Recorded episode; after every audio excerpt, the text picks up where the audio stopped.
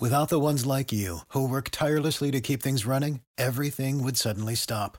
Hospitals, factories, schools, and power plants, they all depend on you. No matter the weather, emergency, or time of day, you're the ones who get it done. At Grainger, we're here for you with professional grade industrial supplies. Count on real time product availability and fast delivery. Call clickgrainger.com or just stop by. Grainger for the ones who get it done. When you need mealtime inspiration, it's worth shopping Kroger, where you'll find over 30,000 mouthwatering choices that excite your inner foodie. And no matter what tasty choice you make, you'll enjoy our everyday low prices, plus extra ways to save, like digital coupons worth over $600 each week. You can also save up to $1 off per gallon at the pump with fuel points. More savings and more inspiring flavors make shopping Kroger worth it every time. Kroger, fresh for everyone. Fuel restrictions apply by everybody. This is On the Block with Strick and Austin. Nebraska Basketball Hall of Famer and nine year NBA vet, Eric Strickland. Strickland for three! And you're going to go out of here as the Big Eight tournament champion. Middle school basketball coaching legend and Duke basketball shooting coach in his mind, Austin Orman. Coming at you live from the heart of Lincoln, America. On air and online at theticketfm.com. Brought to you by Mary Ellen's Food for the Soul.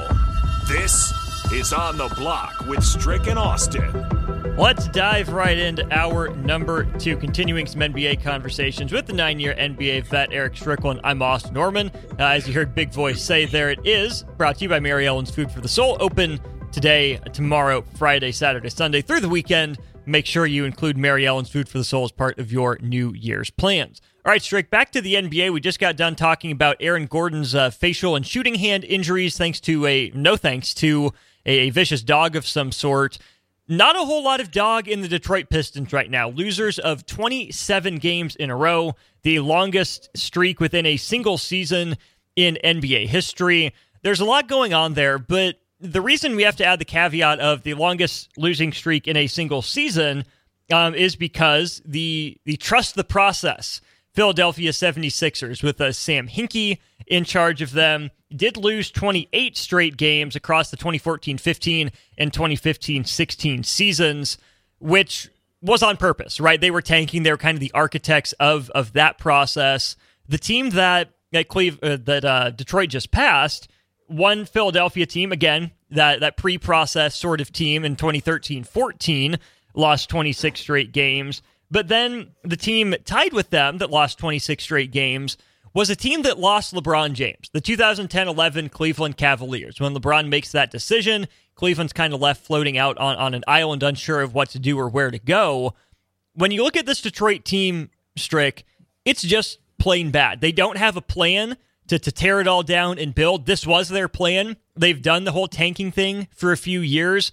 Cade Cunningham's been solid, fine, but not elite. Hasn't necessarily been surrounded by a lot of successful other draft picks in Detroit. So not only are they not tanking, they didn't lose some generational, you know, all-time superstar like Cleveland did to, to lose its 26 games in a row. This Pistons team is just bad, and there's no real explanation, like no simple explanation for it other than they're just not good. Well, I think at worst that this this Pistons team was looking at Cade Cunningham to be similar to maybe um, uh, you know Devin Booker, you know, to to be able to do the things that Devin Booker was able to do in Phoenix. Obviously, yeah. Devin Booker can't do it by itself. He needs help. He needs uh, a surrounding cast to do mm-hmm. so but um it's clear like just for an example there's there's some boneheaded situations and plays that happened in the last game that can kind of tell you where things are with this right uh for example when you look at uh uh Bogdanovich, right? He played defense as if he was a a stiff 50 year old playing at the rec center, like Bach, like Bach does, right? and you have Jaden Ivey and then obviously Cade Cunningham. Uh, both of those individuals missed both free throws on trips to the line in the second half. Obviously, those are important free throws for that team to, in a six point game. In a six point game, right? And then James Wiseman's just doing what James Wiseman does. The, he's playing the way that he plays. But here's where it gets to uh, a situation, right? So there's three different plays that happen where you can understand losing basketball and how this thing can snowball and why you end up losing a game like this. So, for example, um, you had uh, it was um, it was Burks, right? Alec Burks. He's he's going up uh, the court on a fast break, and he literally just tossed a pass at Isaiah Stewart's head, and boop, it popped him upside the head. Now you'd much rather have him pop a three as opposed to popping his own player upside the head, right? Mm-hmm. Um, and then then um, he goes up the court in one situation and clanks just literally clanks a, a, a three point shot, right? I'm sorry. No, I'm, forgive me. That's not the sequence. After that clanking on the head, it was a turnover. Hmm. So then the Nets end up going up and down the court for a fast break. They toss it out for a three. He shoots the three. They miss it because of the lack of effort, right? Pathetic effort by the by the team of getting back, getting in position, and securing the rebound. It was rebounded by the uh, uh, Brooklyn by Brooklyn Nets, and boom, that's that second three pointer that I talked about. Mm-hmm. It's not the first one; it's the second one. Bang for three. Right, that kills you, especially in the in the way that you lost the game. So that's a five right? point swing so, right there. Right, right.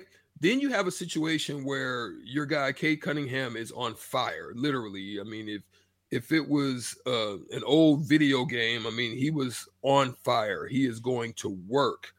And he has 35 points and only finishes with 41. He has 35 and a half, only finishes with 41. Now, check this out. So they run a play. Monty Williams calls a play because he's so freaking hot. Out of a timeout, Burks comes up and shoots up a contested three, not even a good drive to the basket, kick out three, a contested three, clanks that, right? Took the play away from Cade Cunningham, the hot guy, which was drawn up by the coach. Mm-hmm. Doesn't happen. That's another play. Then lastly, this is an this is something that could be on the not top 10 list. It, it, would be similar to like if they were playing the Globetrotters and the Generals, right? This mm-hmm. is the mm-hmm. kind of foolishness that was going on, right? He throws a pass off of Ivey's head and into the same guy, Bur- Burks, mm-hmm. throws a pass off of Ivey's head, crucial time, and it goes into the courtside seats with just a few seconds remaining. There you go. So then you wonder and you ask the question, why is this team so bad? That's just that's just a freaking snippet of what's been going on and why you end up losing games consistently over a, a period of time and that's just you know one out of 27 but i'm sure if you went through all these games you could find a sequence like that. Yeah uh, from a guy yeah. that should be better. Alec burks is not a superstar by any means but he's a good solid nba role player who's been around the block that plenty of teams have trusted before who you know, i don't know if he lost his way in detroit is trying to do more than he's capable of doing at the nba level.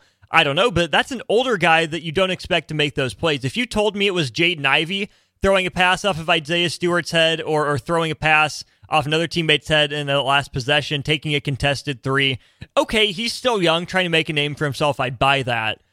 Alec Burks making those mistakes is different, but you've seen Bogdanovich kind of fall off the map. You've seen mm-hmm. Joe Harris go from being a great role player um, to a guy that I even forgot was completely on this roster. You see them lean into so many centers. Jalen Duren, uh, Marvin Bagley is on this team. Isaiah Stewart should be a center, but he's playing a lot of four. Um, you look at James Wiseman, who they they traded for from Golden State. The team construction doesn't make any sense really around Cade Cunningham, Strick, because I think Devin Booker is a good example of a guy that had to put up with a lot of mess down there in Phoenix for a long time. Got rewarded with the, the trip to the finals with, of course, the, the coach of the Pistons, Monty Williams, but they built around Devin Booker and it all ended up being worth it. I think Cade Cunningham is in a Devin Booker position, but I think he's more of a Luka Doncic starter kit, right? He's 6'6, 220, can play the point, can play off the ball a little bit. I think Cade, you know, needs the ball in his hands even more because for all the centers that Detroit has, they have a lot of ball dominant guards. Ivey's not a good shooter off the ball. Hayes not a great shooter. Burke's not known for it, and they're not using Bogdanovich and Harris in those roles. So to me, the model for Detroit to get out of this to some degree is built kind of like Dallas did around Luka. Get a dominant, you know, rim rolling, rim protecting center, get some 3 and D wings around Cade. But then we have to ask the Monty Williams question. He took a lot of responsibility for the 27 game losing streak. He says if he's not able to snap the guys out of it by this point, it's got to be on him.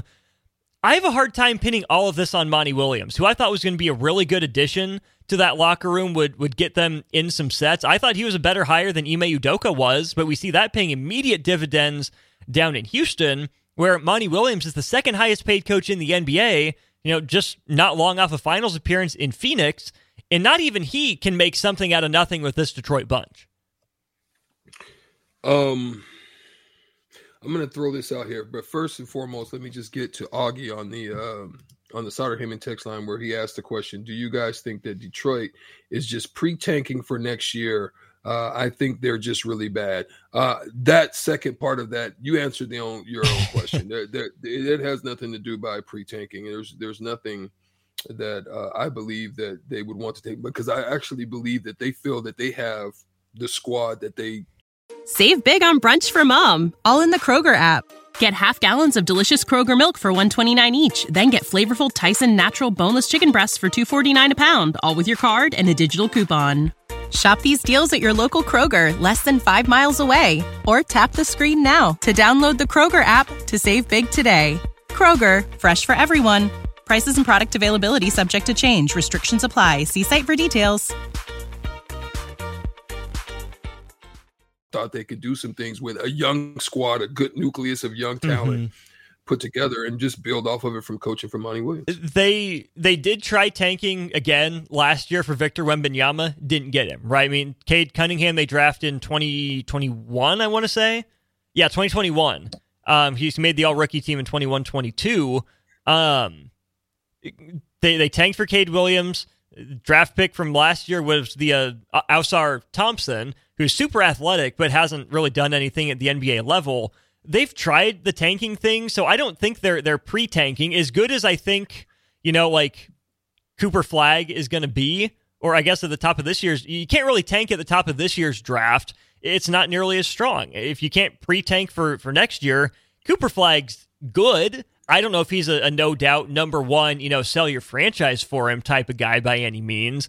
So if Detroit is pre-tanking now, I don't understand that. They should have been pre-tanking a couple of years ago to try to up their odds for a guy like Wembanyama. Yeah, and and so I'm going to throw this out because um, playing against Monty Williams uh, over the years, just kind of watching his demeanor. Um, I don't know this for sure, but I could just only speculate from the outside. Monty Williams to me is not alpha. He's not he's not he doesn't have an alpha personality about him, right?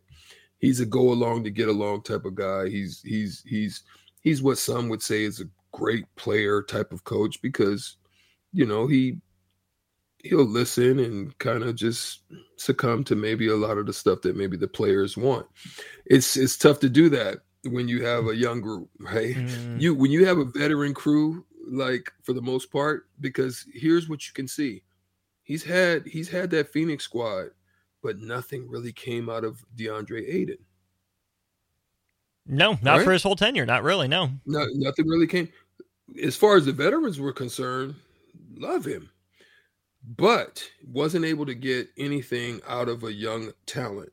Here's where you go and now place him in a place with a bunch of young talent, right? Mm-hmm. And now he's there in this position trying to coach a bunch of young guys up, raise the bar for them, and not having that alpha mentality, still trying to be that go along to get along guy. Once it starts the cycle, you can't change it and turn into an alpha dog of demanding and wanting and and you know and making them take responsibility, right? Mm-hmm. That's what I think's different between him and Udoka. Udoka with a with a young group, but also a veteran group, was able to get the most out of his young guys. It helped to take them to another level as far as mm-hmm. what was going on there, and you're also now starting to see it. So you can you can just kind of measure and see. This is why I can only speculate. I, I, I look like I said, we're not sitting in those those meetings and in those film room sessions. We're not sitting in there, but I can only just look at just as you did the trends and try mm-hmm. to figure out why this situation is the way it is in Detroit. Well, let's get you out of speculation mode and take you back to where you mentioned in the happy hour crossover. The, the losing streaks that you were a part of. Strick, you were successful in high school. You're successful in college. You know what winning basketball looks like. What was it like for you to be in those locker rooms? Who did you rely on, you know, as like veteran leadership as a younger player to to keep showing up to work and to, to keep your head in it? Well, I didn't really have that in Dallas early on because mm. those guys really weren't weren't that. Uh, they were still kind of young and and you know early year year feisty mentalities and just wanted to do their own thing. I don't know if it was really even a focus on on winning at that time. You can see that later in Jason Kidd. You got to see the la- the latter half of him was probably the better half of him, right? Mm-hmm. He had a great career, but um, you know, most of the situation there was just a bunch of young guys like me and Samaki Walker just kind of getting together and just trying to stay close to each other and then hoping things would, would would change. But that new group, once that new group came and it was, you know, the Derek Harpers and the AC Greens, there's guys that, you know, he, you know, Derek Derek had went to conference finals with the Dallas Mavericks pre in prior years and playing in those great run New York Knick teams where they would battle the Chicago Bulls on a regular basis, right? So they they understood what it what it took and what what it required in practice and in, in games and in preparation and all of that. So you had those type of guys in the locker room. Um, and then you add in guys that were young and hungry and wanted more or had chips on their shoulders. Your Steve Nash's, your Michael Finley's, and, and guys that wanted to be great then then a young Dirk who just stayed in the gym and just all you just knew he was going to be great. You had that, and so you could you could see that there was a light at the end of the tunnel for that group, and it's just guys like that. The AC Greens and the Derek Harpers are the ones that can help you to uh, get through those those rough and tumble times.